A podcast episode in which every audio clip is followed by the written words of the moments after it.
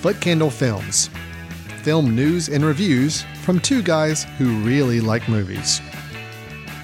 This episode is brought to you by the Foot Candle Film Society. For a schedule of upcoming screenings and membership information, visit the Society's website at www.footcandle.org.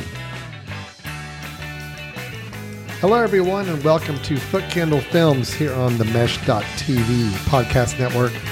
My name is Alan Jackson. Along with me is Chris Fry. We serve as co directors of the Foot Candle Film Society, co directors of the Foot Candle Film Festival. What else are we co on, Chris? Anything else? Is that pretty much Oh, it? Sure.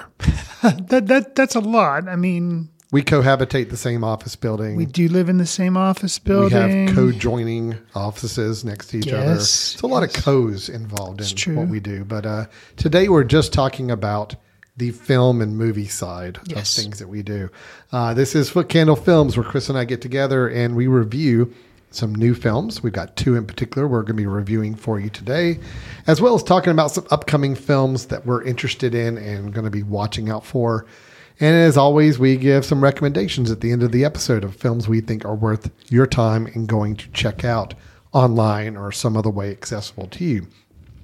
Chris, today we have two films we're going to be reviewing. Um, a little bit on pol- not quite polar opposite ends of the spectrum, but just very, very different films, both in scope, style, everything else. We, but both of them from some pretty, uh, pretty big name directors, pretty well renowned directors. True. First up, we will be exploring, uh, revisiting, I guess you could say, the planet of Pandora. Isn't that the planet where they are? Yes. Yeah, or moon or something. It's like something, right? It, it I believe it is a it, it's a planet. It's, a planet. Pandora. Okay, yeah. it's a planet sure. of Pandora. Yes. As we review the latest from James Cameron, Avatar: The Way of Water. Then we'll be moving on to the latest from director Sam Mendes, his film Empire of Light, starring Olivia Colman. So those will be the two films we review. Then we'll have some news to share. Most importantly, it's not even just going to be news; it's going to be trailers we're talking about for some new films as we dig deep into our trailer tapas, uh, giving you a little morsel about some films that are coming up in the coming months that we're excited about, or at least curious about. Then we'll move on to our recommendations at the end of the episode. So, Chris, we've got uh, two kind of big films. One big in terms of budget, Yes. length, um, spectacle, everything. And then the other one I think I'm interested in talking about as well too. But let's get through this first one first. First up, we have a review of Avatar: The Way of Water. So what does her heartbeat sound like?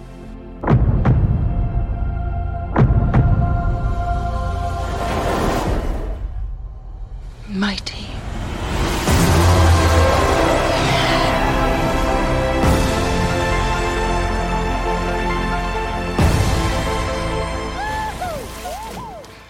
Chris with Avatar: colon The Way of Water.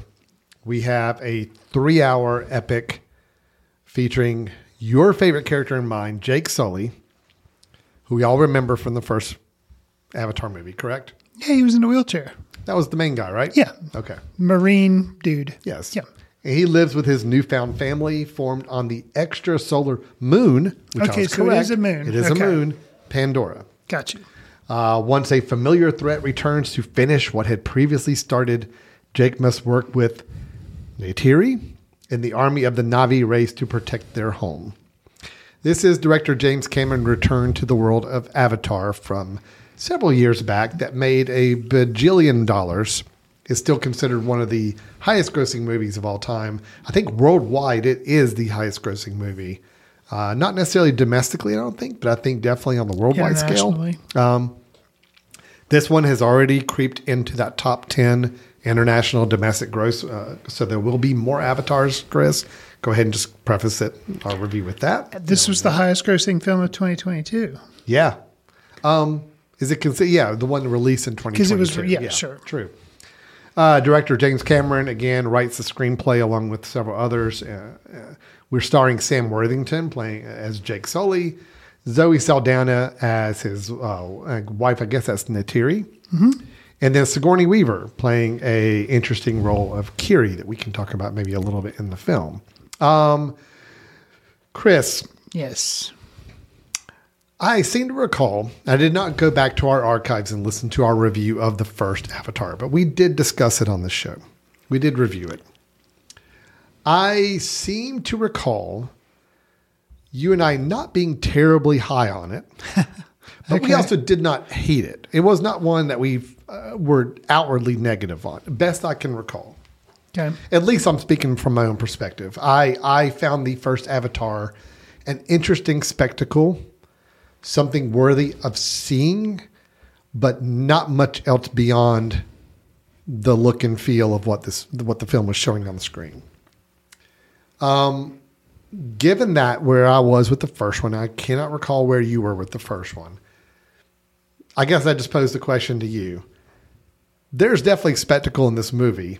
Do you feel like there's more to this film than the spectacle, or were you would you have been fine with a 10 minute highlight reel on a theme park ride version of this this movie?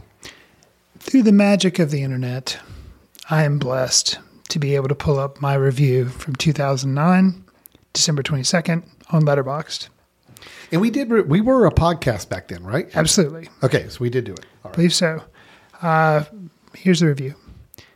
The film gets two and a half stars just for the visuals and groundbreaking nature of the tech used to create it. Did I enjoy watching it? Yes. It was pure cinema escapism, but the movie was so empty.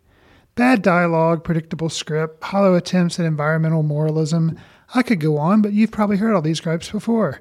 Too bad. A somewhat decent story plot could have elevated this film from being pure spectacle to a landmark film, a sci fi film franchise that could stand beside Star Wars and Star Trek. So, uh, that was 2009. Here we are now in 2023. So you gave it two and a half stars, and it was basically for the spectacle. Correct. Okay. So, could I copy and paste that review from 2009 to 14 years later? Here we are in 2023. Yeah, pretty much. Um, and I feel like that's, for the most part, what the filmmakers did with kind of the story. Um, there really wasn't a lot new here. But I can't just say this is a terrible film, kind of like I couldn't in 2009 with the original Avatar, simply because this movie, I mean, it does look good. And apparently, a lot of the time delay, the 14 years, some of it was spent in trying to get the technology right for shooting underwater. And the underwater scenes in this, as opposed to something like um, Black Panther Wakanda Forever, are way, like leaps and bounds, way, way better. Um, probably because I think they literally were some of the motion capturing was done underwater, so it kind of was able to capture some more of that realism, or maybe they just threw a lot more money at it. I don't know. Um, but I thought a lot of sequences in this. There's some whale sequences and some of the battle sequences using water. I mean, and they're riding some beasts and stuff, which all of which you see in the trailer, um, or a lot of you see in the trailer. Yeah, it it looks great, and uh, some of the action sequences or the action sequences are kind of impressive. But you mentioned the running time, three hours, twelve minutes. So for it to not feel like what you kind of hinted at being a video game with just sequences like you know the talking are like cutscenes with like oh they're leading us to the next point of action. And then you have these big huge action set pieces with like stuff blowing up. And I, I just didn't feel like there was enough original there or anything that couldn't be like it's 14 years later. You mentioned we catch back up with jake. He's got a family now. So you can think like okay this is going to be kind of a family dynamic story.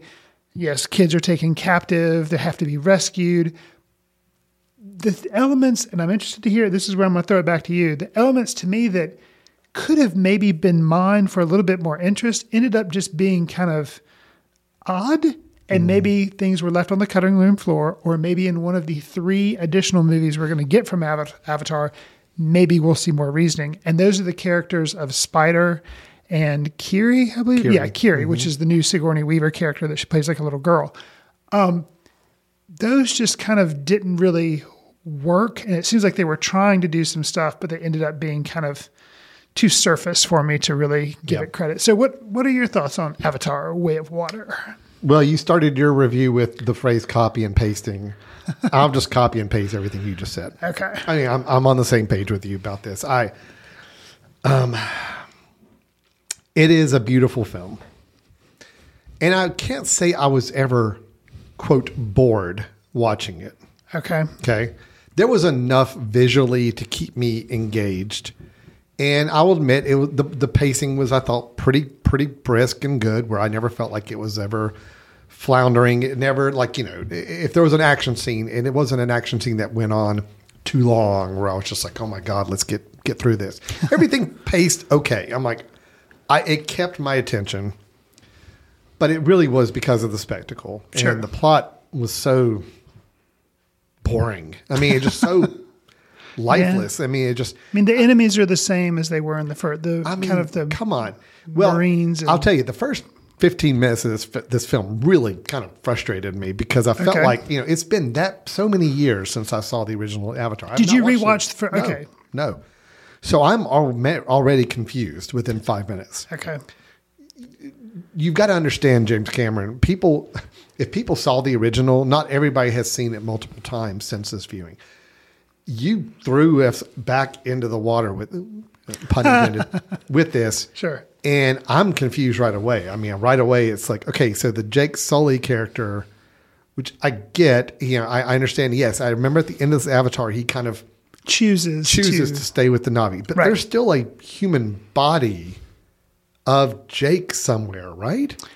Well, no, because I guess they just I don't know what they do, burn it or whatever. But he he decided to put his full He put his full everything, thing. yeah, into the Which is what happens also with Quaritch, the Right. bad guy. right. They right. put his whole because he did die in the first movie. It's not a spoiler. He's in the he's in the trailer. I mean, he's in this movie. Stephen Lang basically is just a voice the whole movie. Actually, Right. Sam Worthington's just a voice the whole movie. because same thing. He Yeah. has become fully Navi. Yeah. So these two are gone in physical, like human sense. Right. They are now just these living avatars yes.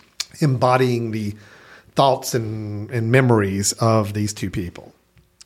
Okay. One one because he chose to do that, that being Jake, and then the other one because he's dead and he's, dead, and basically brought back to to say life. it was Yeah. like a fail safe they had in place to say, okay, yeah, because we see we see Stephen Lang for like two minutes on screen, Yeah. basically summing up for us what was going on and why. Um, there's kids involved, which you mentioned the two kids, and I don't quite understand how either of those fit into the major plot and what their purpose is. So let me let Um, me try to elucidate a little bit. So Sigourney Weaver's character in the first movie, um, spoiler if you haven't seen it, but I don't know why you'd be listening to this episode if you hadn't at least seen the first Avatar. She dies, um, but in her dying, It has been 12 years. it has right? been four. Well, yeah, 14, years. So she her character dies, but somehow she was pregnant. Okay. Okay.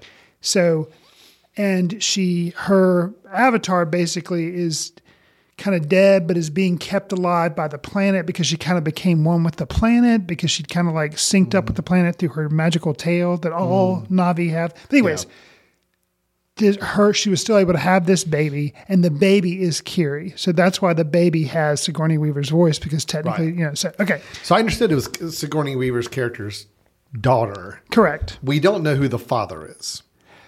correct, which I think is Something they're trying to build for future. but that just is irritating. I know, it is. That is just to me, well, irritating slash dumb because not only do we have questionable, not questionable, but curiosity around the fatherhood of Kiri or the parent, but then with Spider, all we know is the dad, Well, Spider is a young and we don't human, and we don't know the mom. We don't know the mom. Uh, Spider, played by Jack Champion, is the only real human that we see from wide, wide swaths of this movie. Right. And he is, you know, a fully human character on the Pandora and everywhere else that they end up. With terrible dreads. Yeah. He he reminded me of uh do you remember do you ever see the show Land of the Lost? Yes. show? It was Chaka. a little Chaka. Yeah. reminded me of him a little bit. Yes. Um, Chaka. So that character is we find out related to someone else in the movie, and we you know understand that he's kind of been raised now on Pandora with the Navi. So anyway, yeah, it's it's interesting questions it raises about. I think it has some interesting things it could have done with the whole parentage and and and and, and what it means to kind of grow up and be part of a different culture and be exposed to your own. And I think they tiptoe around it. You get moments where you think, oh, maybe they're going to try to do something interesting here, and they never do. So it's, Well, I- it's I- odd on both fronts. I, I, the the character of Spider just really came and I do not blame this on the actor Jack Champion having to play Spider. I think he did the best with what he had, but just ended up being irritating. It was like nothing but an excuse, especially by the end of the film, for a sequel. yeah. Whereas when the first movie, the way it's kind of contained, it's like, okay, that's the end. Granted, he didn't know if he's going to have enough money to make all these sequels because he knew they were going to be expensive. But now it's kind of like, oh, but just, it's kind of like, yeah, who care? Because the character of Spider is made to be kind of, without giving things away, kind of wishy washy a little bit. He's with the Navi, then he's taken captive. And then he has to question loyalties, and it's just That's all the that were really, all I kind think, of a groan worthy. very did not flow very well. It's like Right. I think we're supposed to believe certain things, and by the end, I mean we do see him take an action that does. You're right. Set up a future sequels, which again, I got more disappointed by that. Not that it's setting up. I mean, again, it's a typical second movie in a franchise. Yes, the second movie always sets up a third movie because if you've made enough money to make the second, chances are you feel like there's enough to make the third. So you go ahead and tease something in the third. But there was I like get it. no wonder as far as what was going to happen in the Well, third. that's the thing. Is like now I, I have absolutely no doubt what's going to happen in the third movie. Okay, so instead of the water side of the planet, now we're going to go to another colony that has another element that they deal with. I think Maybe I've heard the- that supposed to be fire. So the fire people, and it's all fire stuff, and the fire animation is going to be amazing, and that's going to be it. That's going to be the whole movie. So it's like, yeah, I. The formula just kind of started to click in really hard with this film, and yeah, first Avatar was forest. This one's water. Yeah. You know, oddly enough, that animated series that was on Nickelodeon, completely different. oh yeah, the other thing. Avatar. The other Avatar, didn't they also have all elements of like fire? yep. So it's like mm-hmm. they're kind of not. They're not copying. It's completely different. But like just the element whole thing, it seems like I don't Well, know. Well, the thing is, this would all be different if I felt like we were given enough to care about the characters in it. I feel like Jake, is it Jake Sully? Am I saying that right? Yeah. Yeah, Jake mm-hmm. Sully. It's a pretty cut and dry, bland, very paint by numbers character Sure. in this film. Interesting in the first Avatar because he, He was struggling with is a- being a- disabled veteran Exactly. and- yeah. Uh, we we kind of see that he took the role of the Avatar as kind of a a way to fulfill some needs he had, and, Sure. and, and his disability felt like it was hampering him. Here we we got none of that because he's he's just a running around a blue Navi guy, and he's a super soldier guy, and you know, and we we meet this family he's got now, which I mean, I've always liked Zoe Saldana, and I think she's probably the best acting performance, like motion capture acting in this film. She's always just I don't know the way she turns very feral at times, and then hmm. she's also tries to be motherly. It at least showed some range. It was just kind of interesting to watch her. But the kids, I had Chris- trouble telling them apart. well, that's problem number one. and the names are kind of complicated, and if they don't spend enough character development time, then you're like, Well, look, and I can say this, this? without being terribly spoilery, but when we're introduced to the family at the beginning and we see how many kids there are, oh and no, we see that two of them are very similar, and we don't really spend a lot of time with one of them throughout most of the film.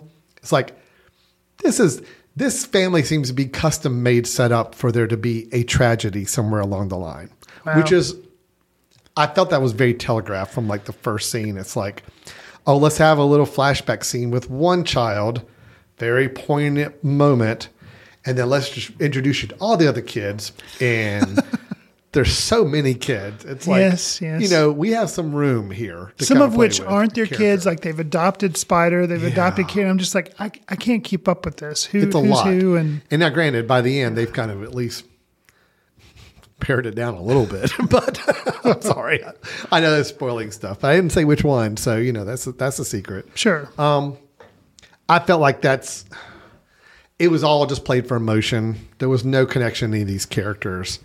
Um, and unfortunately, I just felt like you know character development is just not anything that James Cameron seems to be interested in doing here.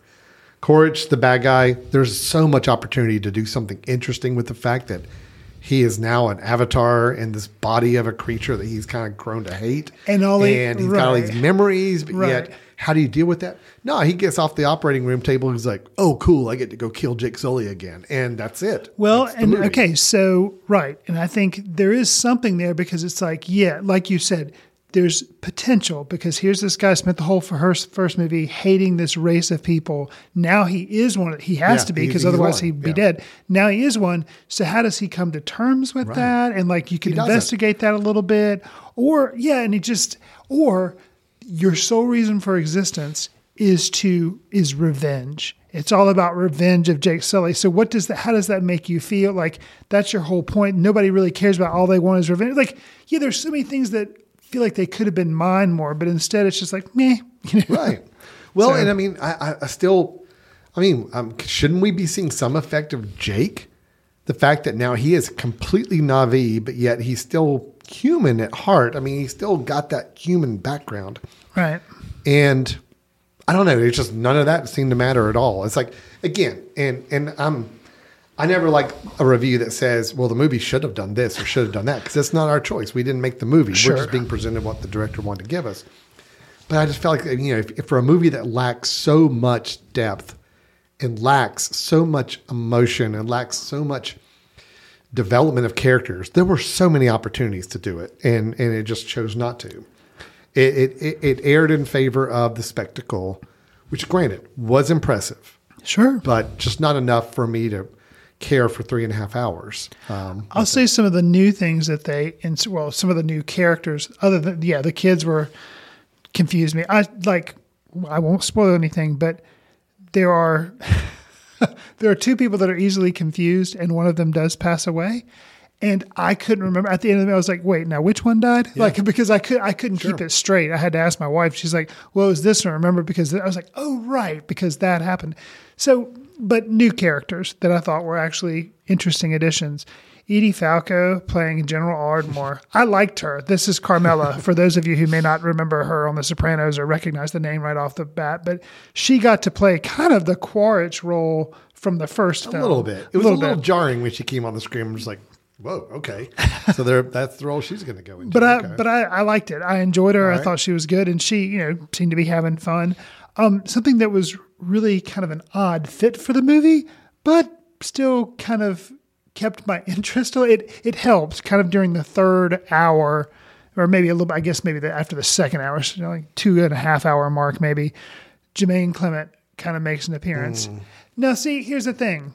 I like Jermaine Clement. I'm a big, Oh, I do too. I'm a big of the Conchords fan, and they could like, but him there what provide. Well, nothing. But what it what it did do was some of his, I don't know, line, line deliveries. The way he kind of like, I don't know. He seemed very aware of the type of movie he was in, and they didn't make him a villain, but they didn't like. I don't know. I I found it kind of interesting, and the out of placeness of it actually kind of woke me up a little bit. Well, I mean, yeah, I mean, it's fine for waking you up if you're kind of in a trance watching the movie. At least Which- there's somebody you don't expect to see on there. like, oh, what's he doing here? but at the same time, it's like, okay, well, you've got this guy now. What are you doing with him? And the answer, nothing. No, we're we're going to use him for some cutaway shots occasionally to make you think: is he good? Does he care that we're out there slaughtering animals, or is he actually into it? Because he's kind of like seems to be pretty much encouraging them to use the machinery to go after and kill these animals. I and and then there's no humor. Granted, I'm not saying Jermaine Clement has to be used for humor. That's Gotcha. not fair. But I mean, then do something with them. It's like you know, in, in- Definitely in that- underutilized potential. Sure. Look, I, I think all the scenes where where you did not eh, eh, from the from the spectacle standpoint, I will say, Sure. I do think all the underwater scenes were amazing and beautiful. I think the underwater creatures all look really amazing. I love the big whale like mm-hmm. creatures that they have in this movie and the role they play. Sure. I like that a lot. The hunting scene of hunting those creatures as its own little short animated movie is pretty cool. Sure. I mean, it had a lot of cool equipment and gear and weapons and water. You, it was cool.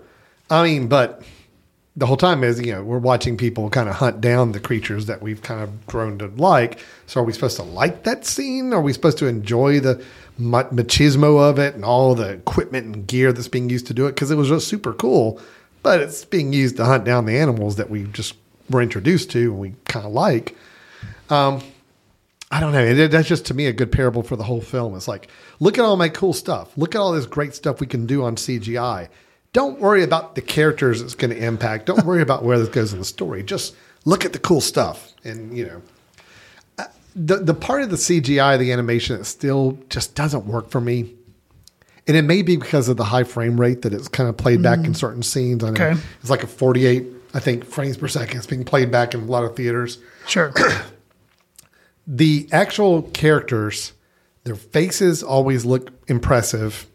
I think they've got that that technology down. I think hands, other close-ups of things with these creatures, but anytime they're running or moving, it still looks very rubbery, fake CGI to me. It just ticks me out of the movie right away. Okay. So there's still some elements of it that are just not quite there to where I can feel like, yes, I'm taking this as a true experience and not just a bunch of computers creating characters on the screen. And you did watch this in 3D. I did. See, I I chose not to, and I wonder now. I remember in the first movie, I was kind of distracted. In the first Avatar in 2009, I thought it was visually interested, but I wonder I wondered how much of that was just due to the 3D. So I, I didn't watch it on purpose this time in 3D, and I was still you know impressed. So did the, 3D help with a lot of the? I, I think so. I think the 3D is still impressive. It's still Okay. the, one of the only 3D experiences I kind of, I could say I actually looked forward to. got you. I specifically went to a 3D screening. The 3D glasses nowadays are so super light, and I don't even remember I'm wearing them after a few minutes. This the 3D is seamless throughout the whole film. I mean, it didn't impact my viewing at all. I thought it accentuated it. Okay. So I'm kind of worried that if I hadn't watched it in 3D, would I have been less enthusiastic with it? I don't mm, know. But Okay. look, the thing is, if you if you go to a theme park ride, and I hate using this analogy, Well- but it's kind of where it is. If you go to a theme park ride, I do not hop on a theme park ride looking for a plot. Just show me some cool stuff. Hmm. I want the thrill. I want the excitement. And that's great. And I think people could look at Avatar Way of Water same way. I just want the spectacle and all that. My thing is, it's three hours and 15 minutes. I don't want to be on a theme park ride for three hours and 15 minutes. I, it needs to be kind of show me the spectacle, show me the visual, show me something cool to, to look at. And then, okay, if that's all you got, end the ride, let me off. I'm done. Mm. For three hours and 15 minutes, there had to be more there than spectacle. And I, uh, there just wasn't. Well, so, so, the video game or the sorry theme park ride idea that really does kind of encapsulate. Yeah, I mean, I think that's a perfect. It's you know, I guess you could say it's a crutch, but in a theme park ride, you don't bond with characters. No. in a theme park ride, you're not expecting a plot. Like you say, you're expecting. 15 or 20 minutes of a spectacle Yeah. Mm-hmm. to make it worth the wait in line. so Yep. that's what I felt. Yeah. And I think that's the problem with it. And, and just like with a theme park ride, you don't really remember a lot of stuff that happens in it. And you definitely don't remember how it ends. You just know it's over. Yeah. and so like with this movie, that's kind of like, yeah, there were some fun moments, but yeah, I don't really, I remember how it ended actually with this one because it was kind of grown worthy with where they were leading it up for a sequel. Mm-hmm. But in general, there's just like you don't really remember a lot that went on. You're like, yeah, they did some fights, there was some water, there's some whale looking things, and that's kind of it. So, Yeah. yeah, theme park ride, but yeah, not a three hour and theme 15 park ride, and then you you know you kind of started to allude to the video game cutscenes. I mean, a lot of the scenes still look like video game cutscenes for me, which is a little distracting. But I mean, even with some video games that I know my my sons play, or I've actually uh, kind of experienced a little bit. I've seen some video games where there's some really good character development and some good plot lines going on. Sure. So I don't even want to like comparing it to a video game because I think that's a little limiting. I think it's the theme park ride is the closest thing I got got you. paper thin plot, paper thin character development. Let's just go for the spectacle and kind of push everything else off to the side. And I felt like that's just what this movie did, even more so than the first one. The first one, I remember with the first one, I was impressed with spectacle, and I at least thought there was something there plot wise. The Sure. whole concept and conceit of an avatar made it something a little unique. But this one's like, yeah, we're just going to kind of coast on what we set up in the first one. Let's just put it in a new setting, put it underwater, and we're done. Check the box, movie's done. And that's what I felt like we've got. And the whole movie, in the first movie, you have the the conflict, which is slowly building to a big battle. In this Mm-hmm. movie, you have a conflict, and it slowly builds to a big builds to a big battle. So it's yeah, it's basically it's tweaked a little bit, but it is basically the same formula that was in the first movie. So yeah, yeah, yeah. So that's Avatar: The Way of the Water. It sounds like we're both on the same page. Impressive spectacle, yes. Visually, is it interesting to watch and see? Yes. Beyond the visuals, is there anything there? And I think you and I both feel like no, not really. Not Will it probably very, get very nominated for. Academy Awards? Probably for visuals It's and visual effects. effects. And I Yeah. would certainly say, yeah, I think it warrants that, but nothing else. I mean, I just don't think there's anything else there uh, to really get excited about. There's nothing at all enticing me to want to see another one at all. or two more. Right. three I mean, there's really nothing. Yeah. And I don't even know if anything can be said to tell me that the next one could be even different. I mean, what's what's the we're going to be different about it at this point? I mean, it's I, I don't know. I just think, unfortunately, I was in an audience of people, Chris. It was about half full Okay. on a Saturday night, and I don't think I've ever sat through a big spectacle blockbuster movie like this. It's part of a franchise that made so much money, mm-hmm. And I felt like the audience didn't care. They were just there. It's like I'm just there for the experience. There's no, there was nobody claps. Nobody. I No, no, never heard wow. like any visible like uh, exclamation towards the film. Nothing. It's Okay. like everybody just kind of sat there watching it, and then they walked out. Gotcha. And it's like, and that's like you do at a theme park ride. yeah, kind of. Well, even during a theme park ride, you still get people cheering Sure. and clapping and screaming. But here, it's just it just seems so lifeless. I mean, the audience felt like the plot it was just lifeless and Hmm. just nothing else there. So anyway, that is Avatar: The Way of Water. Look, I'm gonna say if you are into the spectacle of films and you love the theater experience, yeah, it's worth watching for the visuals. Yeah, and if you have any interest in seeing it, do go see, see it in the it in the theater. because it yeah it's those kind of visuals definitely would look But better. just don't go in expecting anything more. And look, honestly, I could tell you if you if you're one of those people that don't mind getting up and leaving in a film, once you've seen like the first hour, hour and a half of this movie, you've got through some of the really cool underwater stuff. Mm, not really a lot there afterwards. I don't feel like. I mean, if you're somebody that really values your time and you don't want to spend three and a half hours in a movie, pay the money, go see the first hour and a half, maybe maybe hour forty five. You're going to get the whole experience. There's True. not really anything you're missing if you don't care about the plot and or, or, or watching that. I'm not actively advocating people leave the theater, but I'm just saying if that's your whole goal in seeing this film as a spectacle, nothing really changes in three hours time. No. so you've got it pretty early on. All right. All right, it was a little longer than expected on Avatar, but it was a long movie, and it's been 14 years in the making. So I There guess you you had to do it. Let's switch gears and talk about our second film review, uh, Empire of Light. By the way, Avatar: Way of Water still in movie theaters. Yes. will be for a while. So we are saying go see it. Kind of, maybe. I guess if you're that kind of person that enjoys that. So. There you go. Uh, Empire of Light by Sam Mendes is our next review. Let's go ahead and uh, listen to a little bit of that. Look around you. This whole place is for people who want to escape, people who don't belong anywhere else. How do you feel? I do feel a bit numb, I suppose. The world is changing. From Sam Mendes, director of Skyfall, 1917, and American Beauty, comes a drama about the power of human connection during the turbulent times. During turbulent times, set in English. Uh, let me start that over. Scratch that. Yeah, that is that is garbage. It's going to sound very similar, but hopefully it will be read a little better. Okay, coming back in three, two. From Sam Mendes, the director of Skyfall, 1917, and American Beauty, comes a drama about the power of human connection during turbulent times. Set in an English coastal town in the early 1980s, the action takes place at the Empire Movie Theater and focuses on the lives of two of the employees, Hillary, played by Olivia Colman, and Stephen, played by Michael Ward.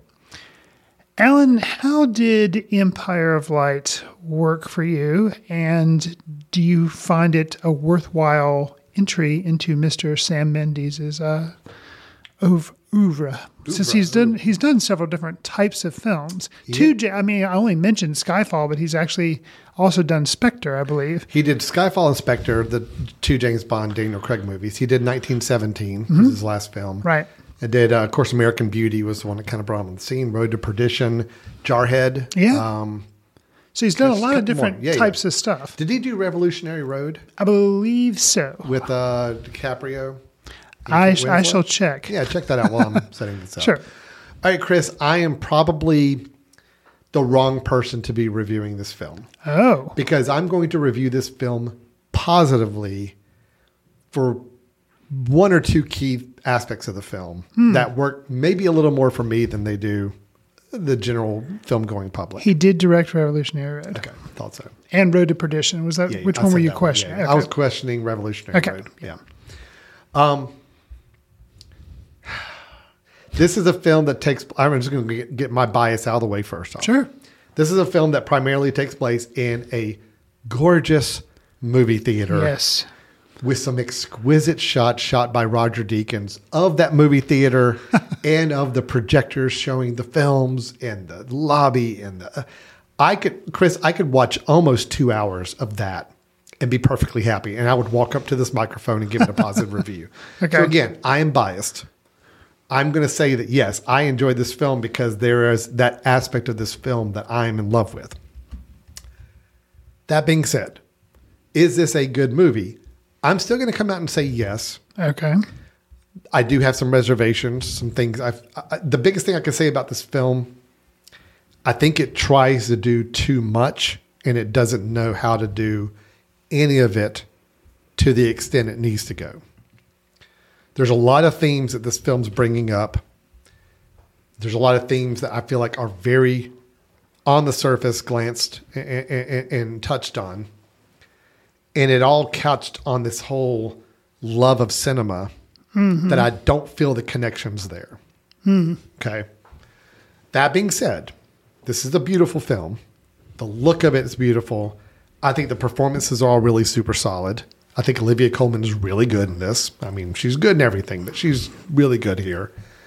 Um, I liked Michael Ward. I know kind of being introduced to him, not really seeing him in anything else, but he's very good. Toby Jones, very good in this as well. It covers some really interesting topics. But at the end of the day, I'm I'm left kind of wondering what the sum of that the parts of the film are. Because I felt like I mean I could rattle off all the themes that are going on here. Loneliness, mental health, race relations, uh, age, age, uh, romance across different age uh, groups, age, age, uh, uh, age gaps, sexual harassment in the office, uh, the riots in England at the time of the 80s, and then all of that and the love of cinema. It's like, okay, there's a lot going on here. All of it, I feel like, is so surface, maybe with the exception of the mental health angle. I do think there's a little bit more it has to say with that. But um, but then it tries to tie it all to a bow at the end and say, oh, but the beauty of cinema kind of helps everybody. I'm like, well, I don't know if I quite got that. I think that might have been the intent. I feel like there were some scenes or elements missing that kind of helped me bridge that gap a little bit more. But um, overall, though, I, I do like this film. I did enjoy watching it, and I think it's well made, well performed. I just um, I question what it all means in the end. Hmm. Is that clear? That Sure. makes sense. Sure. Okay, And yeah. this film, so the sequencing, we have reviewed Armageddon Time and we reviewed Empire of Light now afterwards, you know, a couple of episodes afterwards. And to me, Armageddon Time, I was struggling with that because it's kind of a reflection back. It's a autobiography a little bit of the filmmaker James Gray and talks, but it's one of the big conflicts in it is about race and about privilege and things. So this film, which is a fiction film, uh, the director Sam Mendes also wrote the script for it as well. So I mean, it takes elements that were happening in London, you know, in in England during this time period, but yeah, it uses the framework, like you're saying, of cinema to kind of tie things together. For me, I can hear what you're saying that it was trying to do so much. If it had just tackled like racism and immigration, and then done the love of cinema thing, maybe that could have worked. But then you tie in kind of the mental illness and the workplace harassment, and there's it does get a little a little too much going on. But I think somehow it magically it works enough, and I didn't feel like Armageddon time to me felt a little false in some in some aspects, and this felt even though this was a complete fiction. um, this narrative actually felt more true, if that makes sense. And I think a lot of that may have to do. I mean, the other ones centered around some child performances, which they were good, but just you know, children acting, as opposed to you have somebody like Olivia Colman. You mentioned that you know, of course, she's always good. She is.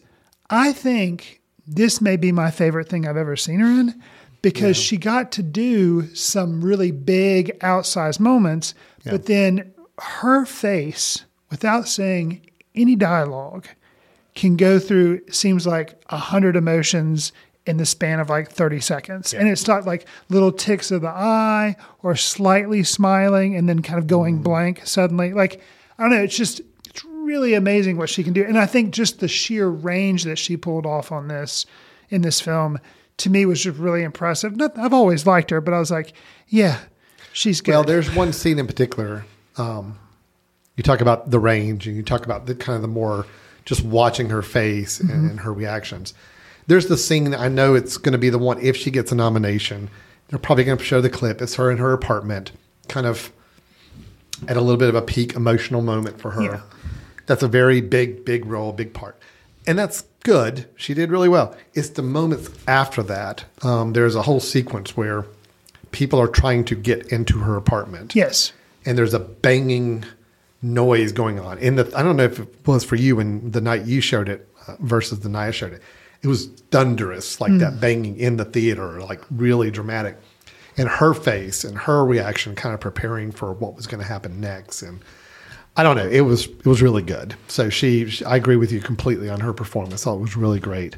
Um, something something else that I thought was fun, and it sounds like weird to phrase it that way, but getting to see, which was not what you know, I knew nothing about the film going in, um, other than that it was going to be about a cinema and people, you know, kind of a love letter to cinema. But Colin Firth playing Filth was something that I don't think I've ever seen on screen before. Like normally the type of characters he plays, he's usually affable, likable guys, or maybe a little goofy or something but he is a jerk Yeah. in this film. And I was like, huh. So it's kind of an interesting against type that he was playing. Likewise, also fun to see Toby Jones play somebody who I feel like is against type. Normally, Toby Jones to me, if not a villain, then usually a angrier, a very- dour person. or a very eclectic character type of thing. Here, Right. he's just a kind of a normal guy. Just He's a he- He's a projectionist. projectionist. Loves his job.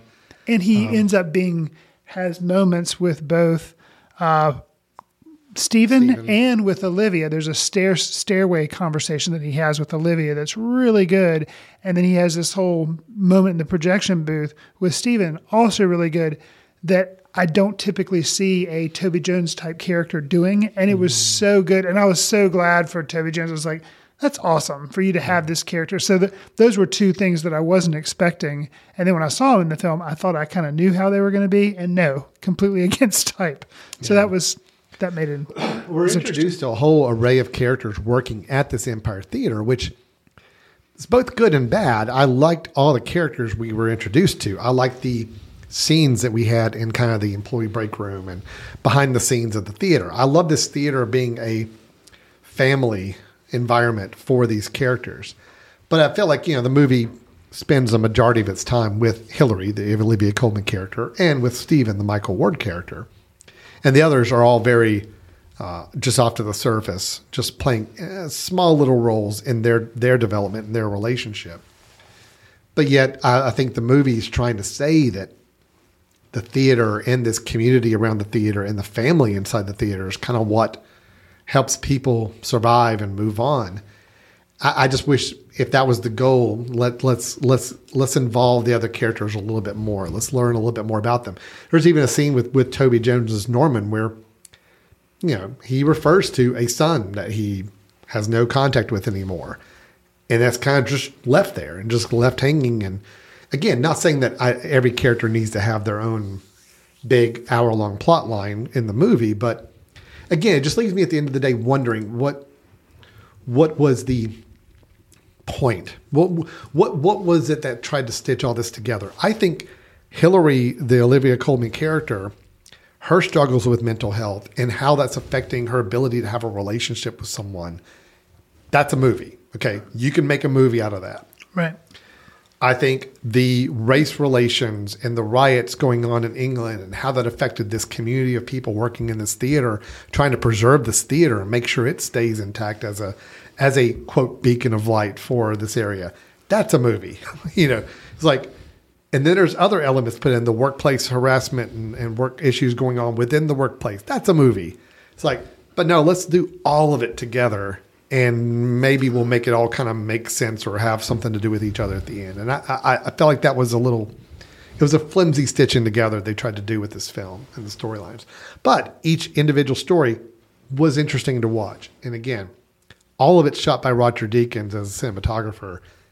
I could look at any frame of this film and it's just beautiful, beautiful shots everywhere. So it definitely kept me engaged um, from a lot of different aspects. It just, I wish at the end of the day I could walk away and say, uh, this is what I got from this film. And it's, it's a little tough to do that for me. So, Yeah, I think I'm a little more favorable on it uh, than you, but I do agree. I, I can see how some of the different plot threads kind of kind of weigh it down, and the cinematography by Roger Deakins is definitely a strong point. I mean, yeah, just the glory and the majesty of the old theater, and then also there's just the use of the frame, which Deakins, of course, is famous for. But he does a lot of wide open spaces because this film is shot such that this is kind of in a coastal town, so you see a lot of expanses with the beach and the frame of the the city skyline with the theater there, and it's featured prominently. And um, it is just it's great. The soundtrack by Trent Reznor and Oh, yeah. Atticus Ross, I thought was really. I mean, those guys they've been doing soundtracks for movies for a while now. Um, and it's just interesting to see them paired with something that's. I mean, but they've they've done all sorts of different soundtracks. It's but I also thought think this is probably the most traditional score I've heard them do for a film. true. That when I saw their names come up in the credits, I was actually kind of like, oh, okay. I'm a little surprised because I. It's not a film I would have expected their music to go with. This isn't a David Fincher film, Girl with the Dragon Tattoo. This Yeah. is And this is a very it's a very traditional film score. I mean, it's effective, it's Sure. good, Sure. um, but it is the least the least daring, the least unique uh, sound I've seen them generate for a, a movie so far. But I'm not saying it's a bad thing. It's just it works for this film for sure. Anything else would have been distracting. It wouldn't have worked. So Right. Yeah. I would say too, Sam Mendes, like a lot of his films have certain hallmarks that he does. There's hallmarks of dinner table drama and or like in American Beauty and in Revolutionary Road. And then there's all these like these dinner table scenes. And in this one you have Olivia Colman at one point in the apartment by herself. And she's it's a very mm-hmm. dinner table scene, which but later it's not a dinner table but there are scenes in a break room of the theater that are like family gathered Yeah, around it is. and there and there you know a couple different times that happens and that's i think that's important to see as kind of like a, a trademark of the dinner table scene being carried over to this. The wide open spaces which you know Deakins does that but also sam mendes likes kind of these open spaces. Then he'll also choose to do things like a lot of framing and windows and mm-hmm. that carries on to empire of light as well. There's some some shots using which a lot of directors do. He's one of them mirrors and the different times he uses mirrors specifically with olivia colman uh, she with hillary there's a bathroom mirror that has a medicine cabinet. And a return to that is important because it's yeah it's just it meaningful. So it's shots that are neat but they also are cool to look at from a cinematog- cinematography perspective but they also provide some narrative tidbits there. So little things that I think elevate this from just for me from being just a oh it's okay to being a little to, there was something more there to kind of grab onto. But I can Oh no, I- no! Everything you're saying is correct for me too. I, I'm positive on this film. I liked it. Did enjoy it. I, that's my misgiving with it. I just wish it congealed hmm. a little better into something more of a cohesive story or something that's meant to carry away from this. And I just feel like it was just let's touch on this, let's touch on this, let's touch on this, let's touch on this, and then at the end we'll try to have a big emotional moment in the theater. And I, I just didn't know if that all paid off by the end, the way it was structured. Gotcha. Um, but look, look, I will when this film comes out digital and I've got ability to show it, uh, watch it anytime I want to. I, I may use some of my video editing skills to find a way to cut it down to just showing shots of the theater, exterior and interior, and just making that into like a 15 minute film for me to watch anytime I want to. It's that beautiful to watch. So It, I, it, I really is. yeah. and just there's the moment too where in the beginning they kind of do some contrasting shots where um, they show kind of an empty desolate and you think oh this is like totally bygone and then they cut to shots of all the lights being turned on and you're like oh okay everything is happy this is still a thriving theater and then you come to learn no some of that sadness is this place used to be even grander than it is now so kind of playing with perceptions of what they're showing you and how they're showing you things i thought was also interesting Agreed. so Now that is Empire of Light. It had a, I mean, it had a relatively decent rollout. Uh, um, um, I think in theaters, not every theater got a copy of it, but um, it's still playing at places right now. Probably for not terribly long. I I imagine this one will be video on demand bef- within the next couple months. Uh, I would imagine. So uh, we're both positive on it. We're both saying there's definitely something good to see here. Um, I just wish it. I wish I had figured out more what to do with what it was trying to say by the end, with all these different themes and ideas floating out there. Um, but overall, yes, definitely enjoyed it, and it sounds like you you were a big fan as well. So. Yes. All right. So that is Empire of Light by Sam Mendes. Chris, let's take a quick little break. When we come back, we've just got several trailers we want to tease people about, some films that have been promoted uh, with some new trailers, films coming out over the next six to 12 months, I believe, that we want to go ahead and talk about and get you, you get your input on, as well as we have a recommendation to share from each of us at the end of the show. So stay tuned for that. And uh, this has been Candle Films you're listening to so far. We'll be back in just a moment. Welcome back to Foot Candle Films here on the Mesh.tv podcast network. Uh, we had our reviews of Avatar, The Way of Water, and Empire of Light earlier in the show. But as promised, we're going to go into some where we typically talk about movie news. Sometimes we like to bring up a trailer or two and talk about it. But Chris, I don't really have a lot of news to share, so I thought maybe let's just talk trailers. Well, We got four trailers we're actually going to hit here and talk about four upcoming films that I'm curious thoughts on from you about what we're seeing so far. And are we excited about these films in any way, shape, or form? Let us start with the first one I want to bring up. It is the latest one from director Ari Aster. You may know him that name from uh, Hereditary and also from Midsommar. Um, we talked about both of those films. I'm a fan of both films. I think both are very unique brand of horror that stick with you. I think they had some interesting visuals. I think it was just uh, an interesting performances on both of them as well. Uh, but it's a little more. What's, what's the word, way to describe those two films? The type of horror. It's um more psychological horror Yeah. necessarily than like jump scare horror Right, yeah, yeah, Um, yeah exactly. It's more menacing and dark, foreboding than it is necessarily like jumping out. You know, uh, scare things, which I liked a lot better. It's, that's why I like his movies so much so far. And I'm curious about this one. This one's called Beau is Afraid, and it does star uh, Joaquin Phoenix. Seems to maybe be a tonal shift, but we'll see. We'll talk about it afterwards. Here's the trailer for Beau is Afraid. I am so sorry for what your daddy passed down to you. But I wanted a child, the greatest gift of my life.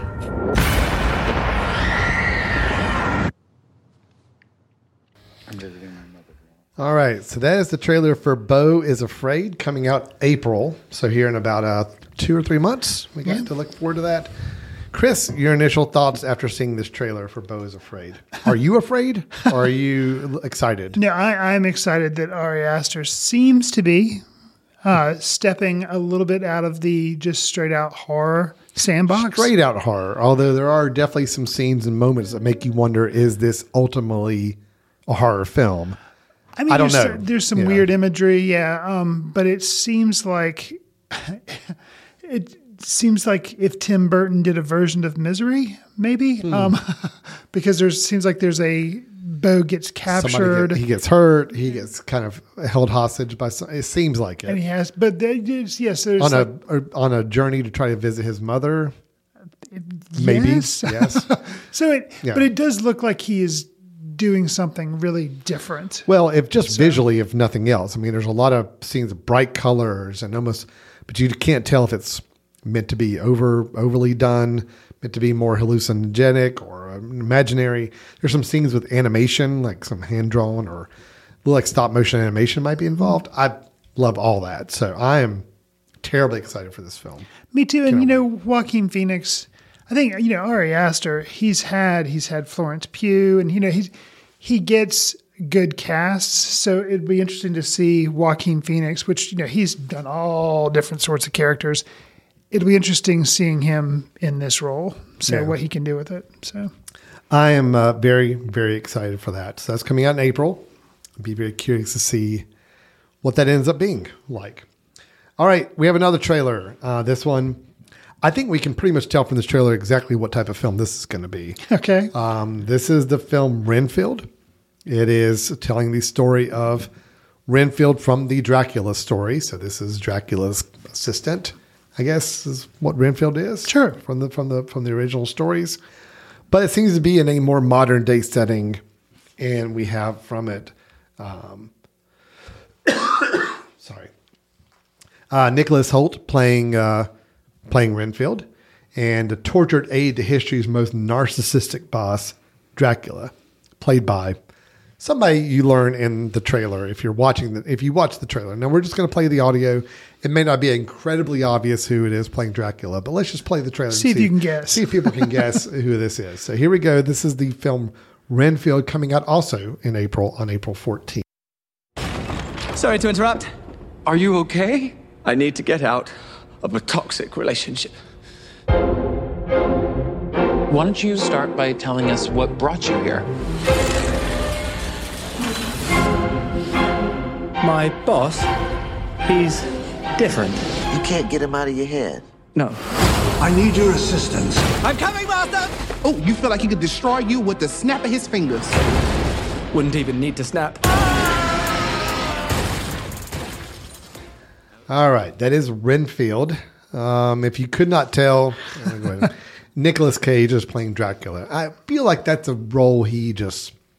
I can't believe we haven't seen a Dracula played by Nicolas Cage yet. not Dracula, but he did do something Vampire's Kiss, which was early. Oh, that's true. He did do a vampire So I don't very think early he was, on. Yeah, very early. I actually haven't seen it, but he has. Yeah. It just seems like this is the role he. Oh, yes. I'm surprised he did not play earlier. So Sure. uh, Chris, with this, uh, I- I'm pulling up you know director and all that, but uh, what's your initial thoughts on what you see on this? Well, you know, I hope hope everything hasn't been ruined by the trailer. It Yeah. looks completely enjoyable. Uh, we also heard a little bit. I think in the trailer you might have picked out Awkwafina's in it as well. Um, so you got Aquafina, you got Nicholas Hoult, you got Nicolas Cage. I think it's it could be fun. It seems like they're playing it more for the action comedy, more for more and maybe just laughs and yeah. thrills. It is directed by uh, Chris McKay, Okay. who did the Lego Batman movie. Oh, And he directed the film The Tomorrow War, which I think was an Amazon movie with Chris uh, Chris Pratt. Chris Pratt. Okay. And the screenplay is by Ryan Ridley, who did uh, a lot of writing for the Rick and Morty TV series. Huh. So, Okay. Kind of interesting. oh, it's based on an original idea by The Walking Dead and Invincible creator Robert Kirkman. I did not realize that. Robert Kirkman, a comic book writer who wrote the Walking Dead series. Okay. Uh, he's written several others. Invincible, which was made into a Well, uh, animated series. that He- actually- that's his story. That actually gives me a lot of hope because although I like the trailer, I like the actors involved. What does worry me a little bit is that this seems like this might have been something that came about because of the success of the film and then the subsequent TV series, What We Do in the Shadows. Because it's kind of like taking vampires, putting them in modern day, and then poking fun at certain things that have. So it's good to hear they're like, no, this is something that's been worked on a while. It kind of is running independent of what we do in the shadows, so that that's that that actually gives me a lot of a lot of hope that there's a little bit more genesis than they're just like, oh, let's rip off what we do in the shadows. So um, I'm I'm excited. I, I do hope that it wasn't. I do hope that a lot of it hasn't been spoiled by the trailer, though. But you you never can tell. I feel like So- the trailer. I mean, I, I- again, I haven't seen the film, so I can't say in retrospect. But feel like the trailer might have given away too many inter- Laugh lines interesting scenes. Sure. That I hope I hope there's more to it than what we saw there. So no, I'm looking forward to it just because this will be a lot of fun. So hopefully so. Um, all right, let me just change gears a little bit. We've been talking kind of a little genre films, a little uh, director driven films with Beau is Afraid that we're excited about. Let's go to one, Chris, that you and I probably would not have on our radar to be watching, but I do think it's I think it's going to be a big movie. Okay. Okay. I'm interested. My to- prediction.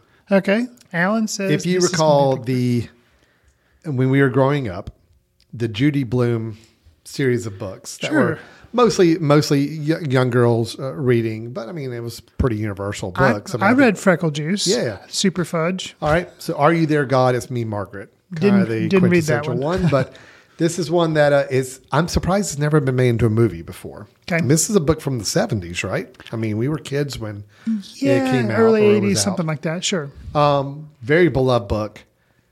Kind of surprised with every book that seems to already be adapted into a movie that this one hasn't been made into one. But this one we do have coming up. It is. Excuse me. I have been fighting off a cold uh, for last week, and my throat is now super raw from it. So my apologies there. The thing that kind of called my attention to this, it is produced by James L. Brooks. Okay. Who uh, you may know from Terms of Endearment, uh, um, About Schmidt, um, Producer of The Simpsons. producer of The Simpsons. What's the other one he did with Jack Nicholson? Um, About not about Schmidt, but as also, good as it gets. As good as it gets. Yeah. So some of these films, he's he's now a producer on this film as well. So Okay. starring Rachel McAdams. Um, let's take a listen. And Benny Safdie is in it.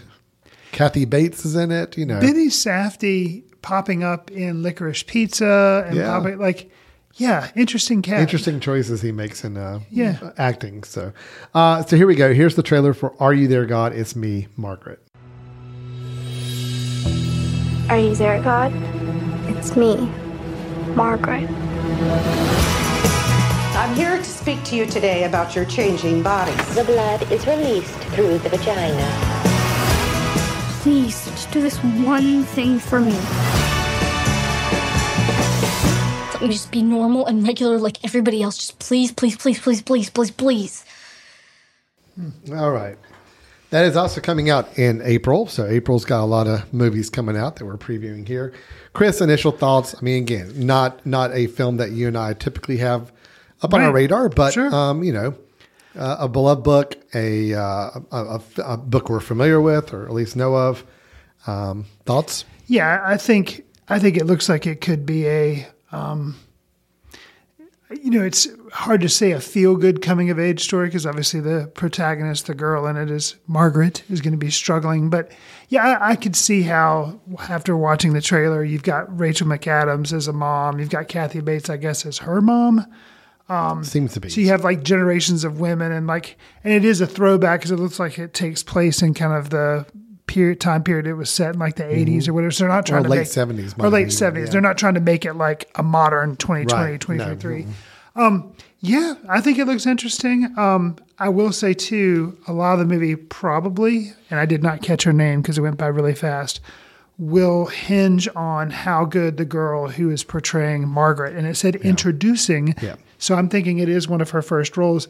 But it, yeah, it does look like it's going to be pretty good. I think It's, it could be uh, one of those things that might kind of surprise people because Yeah. it's not going to have the marketing of a Renfield or it's not going to have a marketing of like a Marvel movie, but word of mouth could come out and be like, yeah, you know, it's good. And you, you know, it's, yeah, I think it, I think it could be a winner for It's uh, Abby Ryder Fortson is Okay. the uh, young young actress playing Margaret. So, I, I my prediction, I think this is going to be big, like big in terms of box office wise for this type of movie. I Sure. think it's going to be um, one that a lot of, I mean, just you know, all the films, even looking at the trailers we're showing today, leave out a, a, a genre, leave out a segment of population. Women's stories, yeah. women's stories, young women's stories, and I think there's enough enthusiasm out there for people to see see this on film. So I don't know. I'm predicting it's going to be a one of those big pleasant surprises when it comes to being released. Not only in how good it's going to be, but also how popular it will be. That's my prediction. We'll see if we're right in a few months. Um, last one we'll show going completely the other direction. Uh, Chris, I, I've never been the biggest David Cronenberg fan. I'm not like someone who seeks out his films actively. I will say I love The Fly, the uh, remake of The Fly he did with Jeff Goldblum and Geena Davis. That's one of my favorite films. I do love it, but I have to watch it when I'm in a certain mood and uh, not to be disgusted by what I see Sure. on film. Sure. Uh, he does have a tendency to make some very shocking films. There's a lot of many of his films deal with different forms of body horror. I never saw the latest one he did, Crimes, Crimes- of the Future, which I did catch up with. you did catch up with. Um, something I should watch on a full stomach or no? So, Yeah, it, it per tried and true David Cronenberg type film. Yeah, probably not on a full stomach and not if you're squeamish because yeah, there's plenty of body horror. well, uh, what's interesting is that his son has actually started making films now. So his son, uh, gosh, I already forgot Is it the first Brendan name. Brendan, Brendan Cronenberg.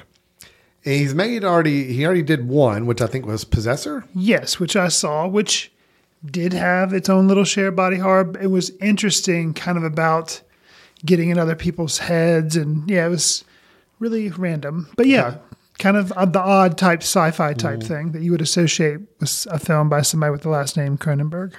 Well, we have, a, I guess it would be his second movie, if I'm counting correctly, if I'm not forgetting some smaller films he might have done before Possessor.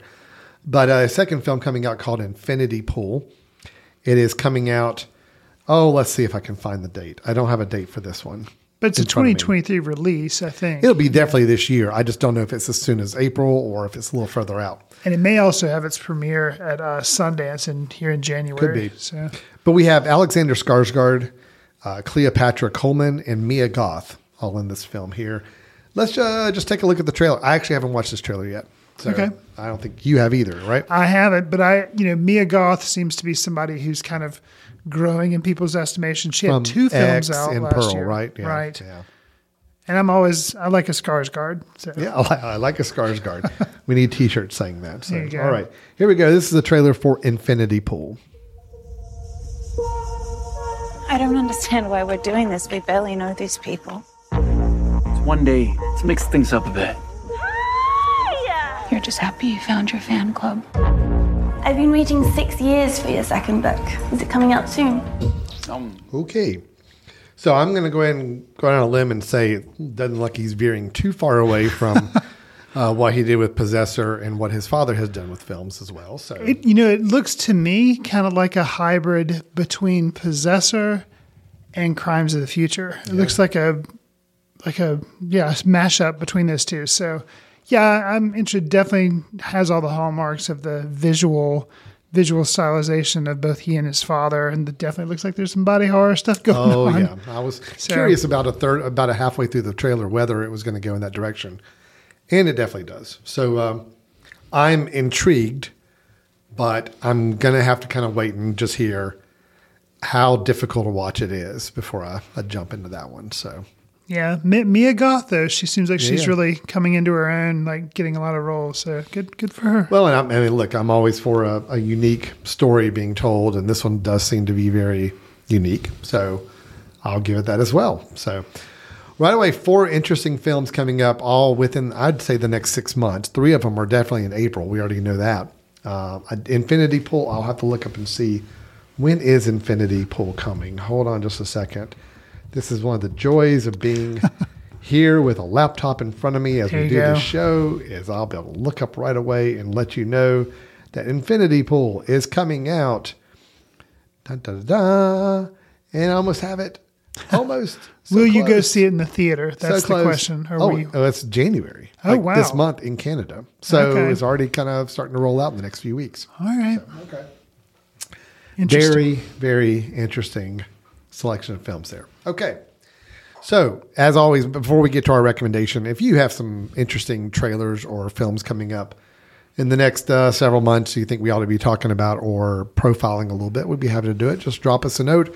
Chris will tell us at the end of the show how to do that. So, Chris, let's wrap up the show with our recommendations for the episode. You and I both come up with a recommendation to share um, of something that we either just caught up with, or maybe of a new film that kind of snuck under the radar for a lot of people, or maybe one that just needs to be revisited from from uh, yesteryear.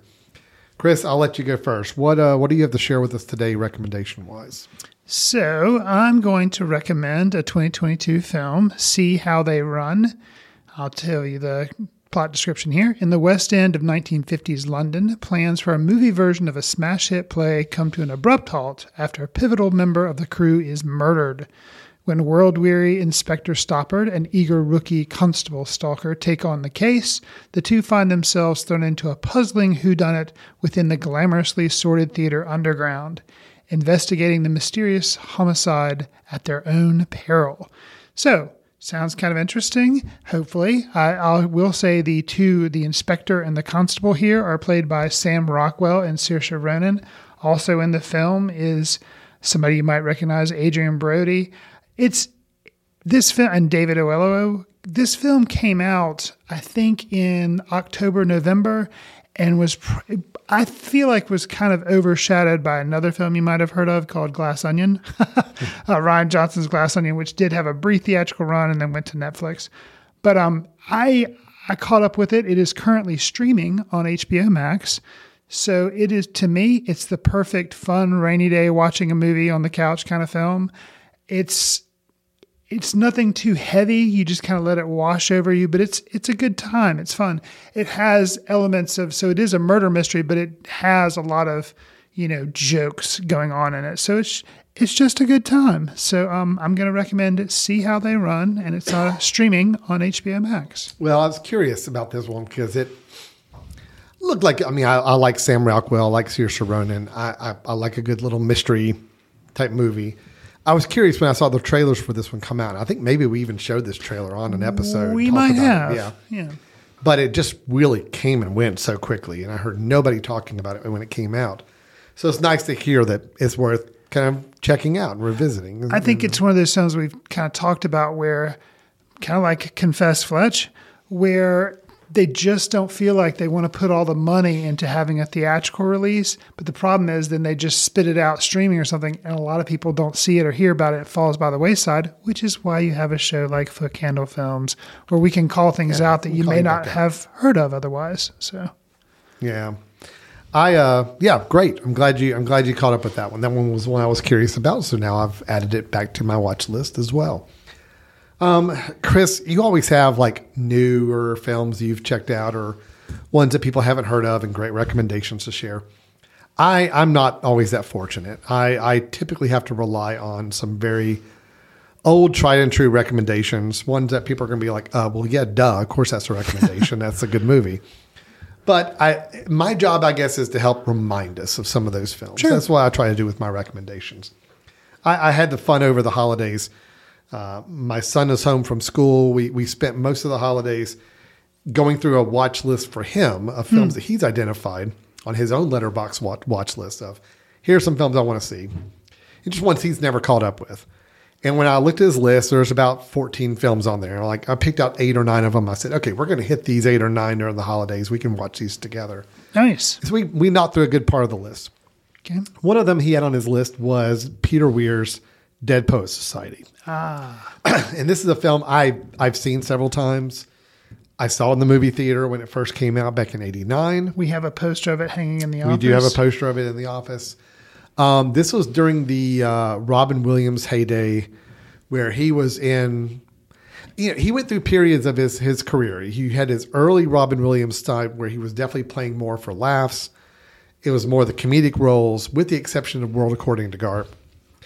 Then he kind of went through his little more, I don't want to say serious period, but where he started to become known as a better actor. This was kind of at the peak of that.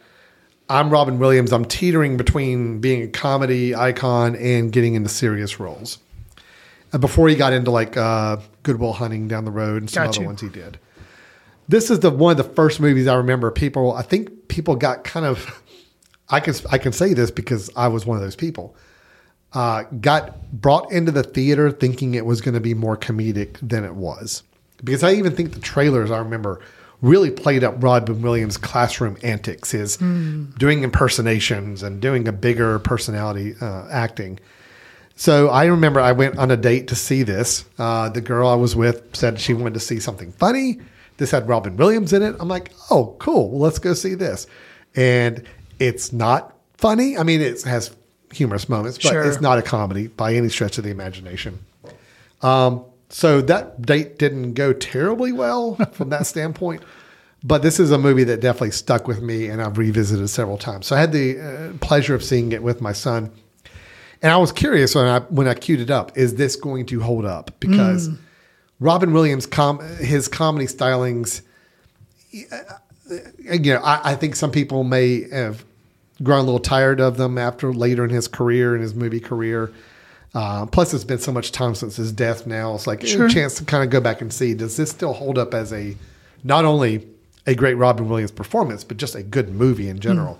Sure. And I'm very happy to say, yeah, it does absolutely hold up on all the fronts.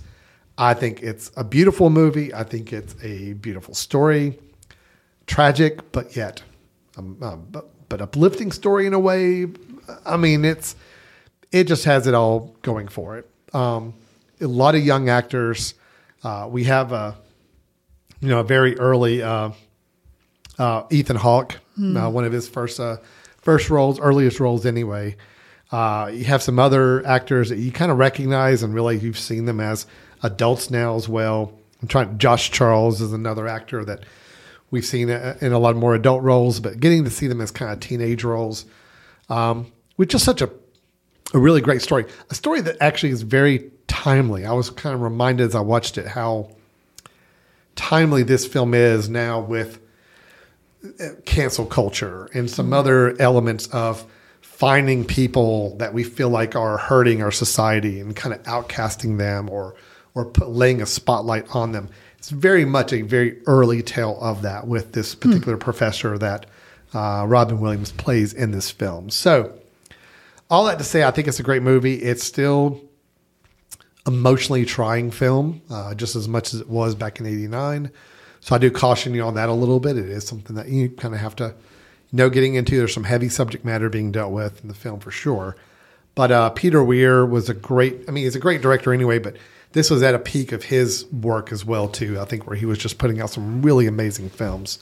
And uh, Dead Poet Society is still one of my favorites, and still happy to say it still still holds up uh, this many years later. So I take it. I mean, I know you've seen the I, film. I have seen it, and I would I would like to revisit it because I haven't seen it in a while. But it, it is one that I have always liked. Yeah, So. it's a good movie. All right, so that is Dead Poets Society for mine, and then See How They Run is the recommendation from Chris. Both available to watch online, rental or streaming in some places uh, very easily. So, all right, Chris. Well, I think we are done. We have had our reviews of Avatar: The Way of Water and Empire of Light. Shared some trailers for Beau is Afraid, Renfield, Are You There, God? It's Me, Margaret, and Infinity Pool. And we had our recommendations as well.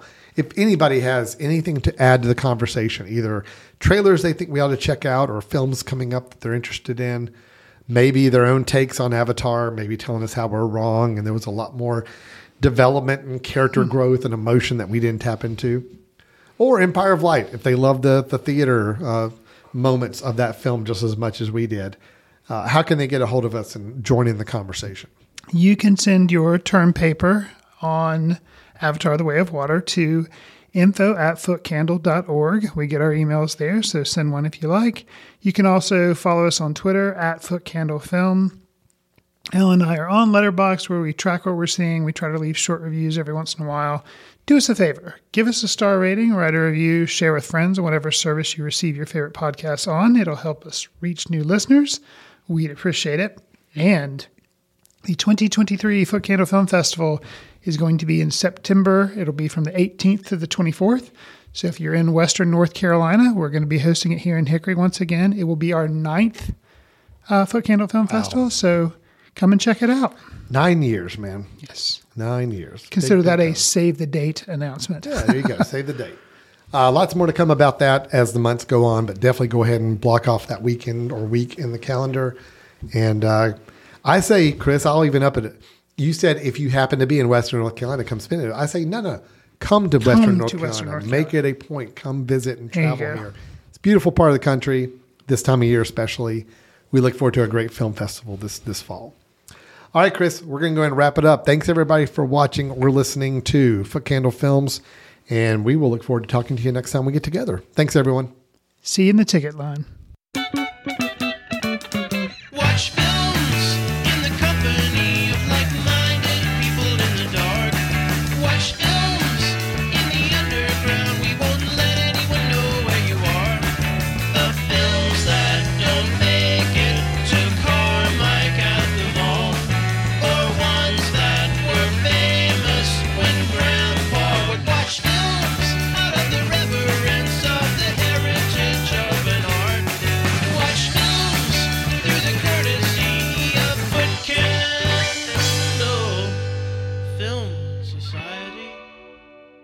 Special thanks to Carpal Tuller for the show theme music. For more about Carpal Tuller, visit www.carpaltuller.com. You've been listening to The Mesh, an online media network of shows and programs ranging from business to arts, sports to entertainment, music to community. All programs are available on the website as well as through iTunes and YouTube. Check us out online at themesh.tv. Discover other network shows and give us feedback on what you just heard.